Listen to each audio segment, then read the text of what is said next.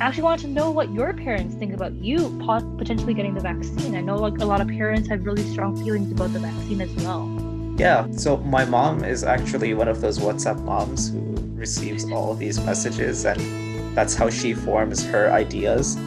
And so she's a bit hesitant. Um, like a week ago, she was talking about how there might be a chip inside it and how they might track you down. So it is kind of funny, but also a serious situation for me.